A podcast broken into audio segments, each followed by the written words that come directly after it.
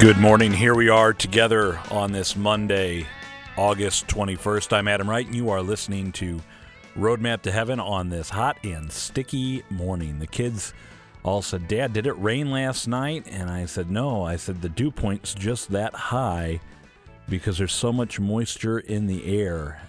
Then we ended the science lesson because the car ride was over.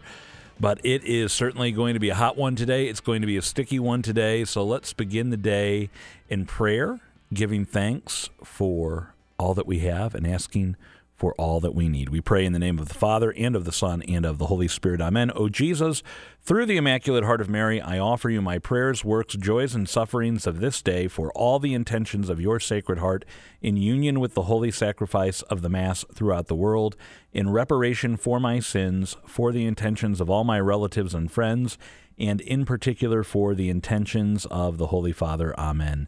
We dedicate all of our thoughts, words, and actions to the greater glory of God in the name of the Father, and of the Son, and of the Holy Spirit. Amen.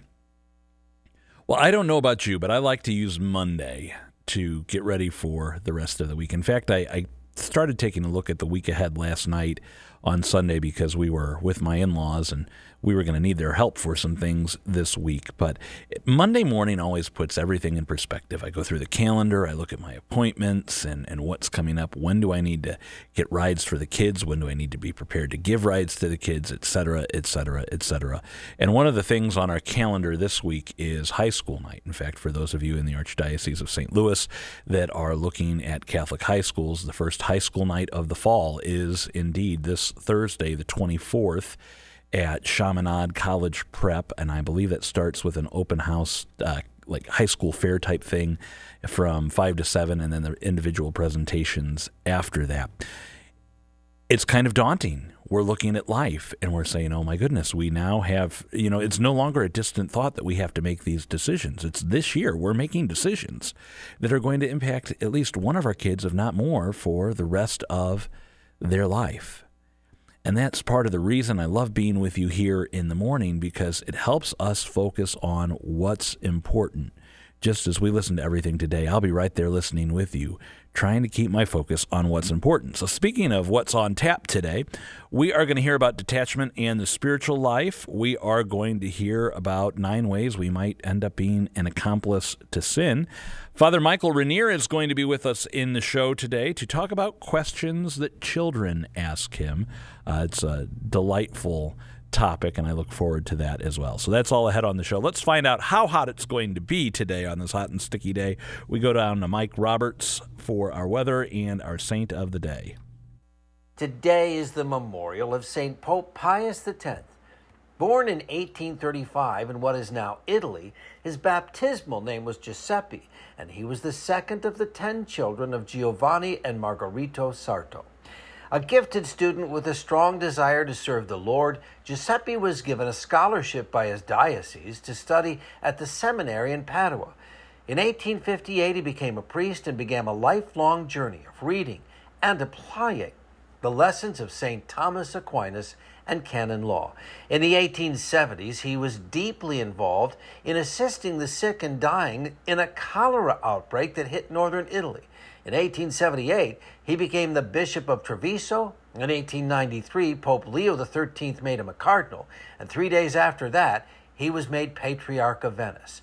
After the death of Pope Leo XIII, Giuseppe Sarto was elected the next pope in 1903 and took the name Pius. He was extremely uncomfortable with the pomp and circumstances of his office, telling a friend in great sadness, It is a penance to be forced to accept all these practices. They lead me around surrounded by soldiers like Jesus when he was seized at Gethsemane.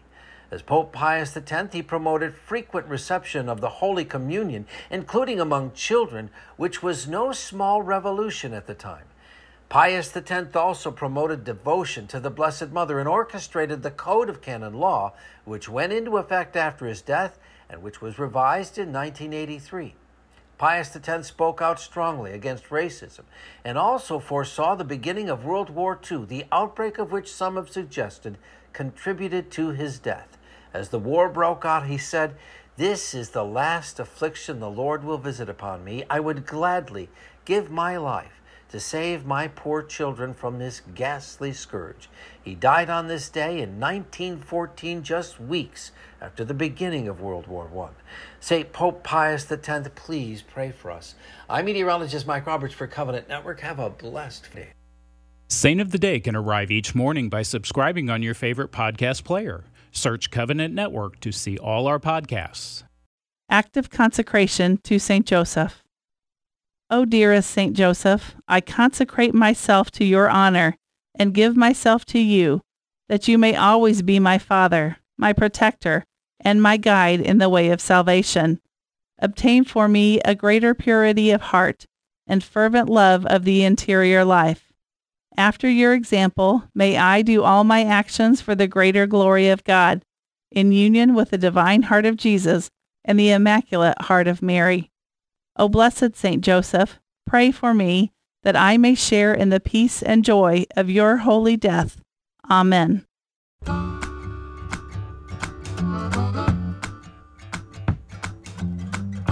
Normally, we are happy to go on the road to Father Michael Rennier, but as his office is in a state of controlled chaos right now with a little bit of uh, work going on, Father, you were kind enough to come join us here at the radio studio for Roadmap to Heaven today. It's good to have you with us. Yeah, glad to be here, Adam. All right. Now, recently, you spoke at our Serra Club luncheon, and, and, for our listeners unfamiliar, I'm a member of the Serra Club. We pray for and do work to promote vocations to the priesthood and religious life. And you were sharing your conversion story, and at a certain point, you mentioned questions that children ask you, and, and there were uh, several chuckles in the room hearing some of these questions.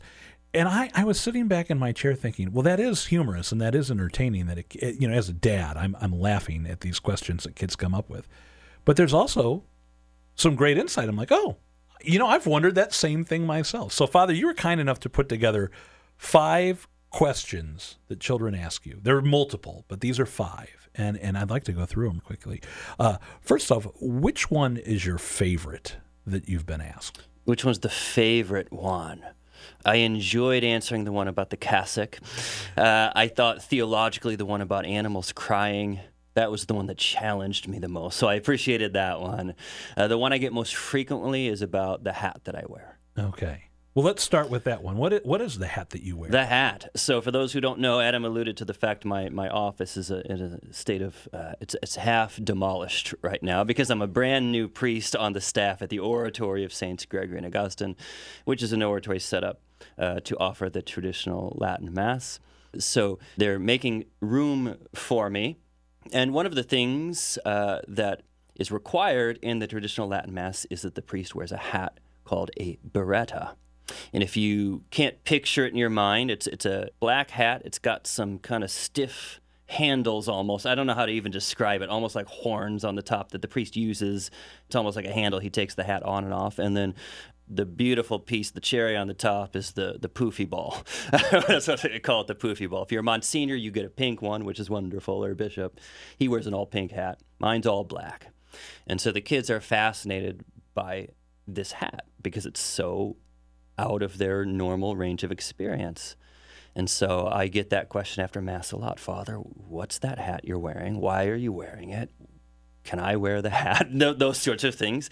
And the answer is very, very simple. I usually start by having them imagine that they're at a St. Louis Cardinals game, at a baseball game, and they're early, and the national anthem is being sung, and you've got your Cardinals hat with you. So what do you, what's the first thing you do, Adam? As as a you, you stand and remove your cap. That's In right. John Ulett says, "Please rise and remove your caps for the singing of the national anthem." That's right. So then I ask them, "Why are you taking your hat off?" And they say, "Well, I guess it's because we we love America." And I said, "Exactly. We respect and we love our our country, so we take our hats off as a sign of respect." And that's exactly what the hat is doing in the holy sacrifice of the Mass with the priest. If you watch a priest very carefully who's wearing a biretta, he walks down the, the aisle in the procession wearing it, but before he steps up to the altar to pray, he takes it off, and the server goes and puts it away on his seat. And so for me, that functions as a very physical, very tangible reminder I am about to step up to the altar of God, and I'm going to pray. And I'm just a guy. right? I'm just an imperfect, goofy, oddball dude. And here I am, I'm a priest and I am going to offer this sacrament on behalf of the faithful. And that's, that's very humbling. And taking the hat off reminds me. So, believe it or not, priests carry some, some distraction with them sometimes down that aisle. So I might even, as I'm walking down the aisle uh, in the opening procession, I might be thinking about, oh, I've got to do this after mass, or I need to catch so and so, and they and, and and get together with them right after mass before they leave, or something's on my mind. But there's this marvelous effect of taking the hat off. All of a sudden, everything quiets. I'm reminded I need to focus, and I'm stepping up to the altar of God humbly to pray. And so the hat is, in that sense, very effective. Well, Father, that was very insightful, and I look forward to uh, hearing some more of these questions that children ask you as we, we go through the week here on the show. Thanks for being with us today. You're very welcome. A Prayer to Redeem Lost Time by St. Teresa of Avila. O my God, source of all mercy, I acknowledge your sovereign power. While recalling the wasted years that are past, I believe that you, Lord, can in an instant turn this loss to gain. Miserable as I am, yet I firmly believe that you can do all things. Please restore to me the time lost, giving me your grace, both now and in the future, that I may appear before you in wedding garments. Amen.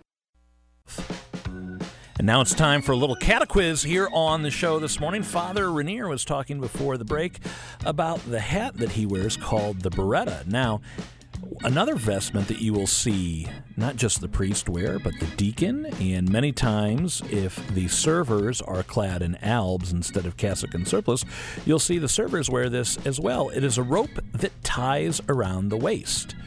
What is the name of that vestment, that rope that ties around the waist, kind of like a belt? Is called the cincture, and it, it, has a practical purpose. Part of it is the, the alb, which the priest or deacon wear, that white garment that covers their street clothes, and uh, they wear it underneath their vestments. Sometimes it can be a little loose and flowing, and you need to rein it in. So you, just like you wear a belt, you wear a cincture. But also, in the vesting prayers of the Mass, we see some of the symbolism, the beautiful symbolism of the cincture. As the priest vests, he prays, Gird me, O Lord, with the cincture of purity, and extinguish in my loins the desires of lust, that the virtue of continence and chastity may ever abide within me. The vesting prayers are an ancient tradition in the church, and there's some wonderful symbolism in the vestments that are expressed in these prayers. Maybe one day we'll have to talk about that here on the show. In the meantime, we're going to get you another check of the weather and our daily dose of encouragement. In the name of the Father, and of the Son, and of the Holy Spirit. Amen. A prayer for the Archbishop. Heavenly Father, in these trying times when the spirit of the age threatens Christian values, give our bishop holiness of life and wisdom to direct and guide our archdiocesan family so that we may grow in your love. We ask this through Christ our Lord. Amen. It's a new week here on the Daily Dose of Encouragement. Patty Schneier is back with us. Patty, it's great to have you here as always. Well, this week we are going to talk about what I'm going to call power prayers. These are just one to two sentence prayers. You can say these all day long. You can say these in times of stress or frustration. These are going to be quick. It's going to be simple. It's going to be a one sentence prayer that maybe you want to incorporate and start saying all day long, every day. Who knows? So, the first power prayer that I have, actually, a friend of mine shared with us. We were having breakfast, and another friend that was with us at the breakfast said, how can we pray for you? This was a priest friend. How can we pray for you, Father? And all he said was that Jesus would have his way. And I love that. That has stuck with me. And really, that's all we need to pray Jesus, have your way. It's another way of saying, of course, thy will be done, but it's a bit more conversational, maybe, and intimate. Just say, Jesus, have your way. Jesus, have your way with me today. Jesus, have your way in my neighborhood, in my parish, at work, in our archdiocese, in our nation, in our world. Jesus, have your way. So that's my power prayer for today. Let's just all be praying today that Jesus would have his way in our life, in whatever little circumstance we're dealing with today. Jesus, just say it. Jesus, have your way. Patty, I love when you have these simple but profound prayers for us on the Daily Dose of Encouragement. Thank you for today's encouragement. As we wrap up today, I want to share with you uh, a couple things. One, they're uh, cutting the grass outside right now, so if you hear the lawnmowers in the background, well, who can blame them for getting an early start on the day with as hot and as humid as it's going to be? But the other thing I wanted to share with you is that, you know, we were talking about looking ahead to the weekend, and one of the things we were talking about is high school night. And that for at least two of our kids now, we are having conversations that are going to shape their future. And we've had a lot of discussions in our house. You know, what are we looking for? Of course, we want solid academics. We want a place that offers our kids co curricular activities that they're interested in, that maybe would open their minds to new possibilities of what their vocation may be, uh, what God may be calling them to study about. But most importantly, what we are looking for is a place that is going to help us bolster their faith. You know, don't get me wrong. We're the first educators. We get that. You know, Beth, Beth and I wholeheartedly embrace that, and it's been one of the joys these past few weeks of starting confirmation prep with our son on our own, you know, and, and talking about the things that we want to talk about with him to set the stage. And we're grateful for what his school will do to supplement that. But as we go through everything in life, it's serving as this reminder for me that more and more it's helping me detach from, well, you know, this is the most important thing or that's the most important thing. No, no, no. The most important thing is are we going to get to heaven? That's the most important thing. Are we going to get to heaven? And as we heard last week on the show, uh, the things of this world are either helping us in that goal or they're hindering us in that goal. What's it going to be? Do you want to be a saint? What are you willing to say yes to today that God's calling you to? What are you willing to say no to today that might be hindering you from that goal? Let's pray for the grace to say yes to God's will and no to everything else. And let's pray in thanksgiving for today's show. In the name of the Father, and of the Son, and of the Holy Spirit. Amen. All glory be to the Father, and to the Son, and to the Holy Spirit, as it was in the beginning, is now, and ever shall be, world without end. Amen. Mary, Mother of the Church, pray for us. Saint Joseph, terror of demons pray for us. In the name of the Father, and of the Son, and of the Holy Spirit. Amen. Well, thank you for being with us here on Roadmap to Heaven this morning. I hope you stay cool today. Please do keep an eye out for your neighbors, your loved ones, your family, anyone that might uh, be suffering in this heat. Let's do what we can to help bring them relief. We're all called to do works of mercy each and every day. For Covenant Network, I'm Adam Wright. Have a blessed day, and don't forget to pray your rosary today.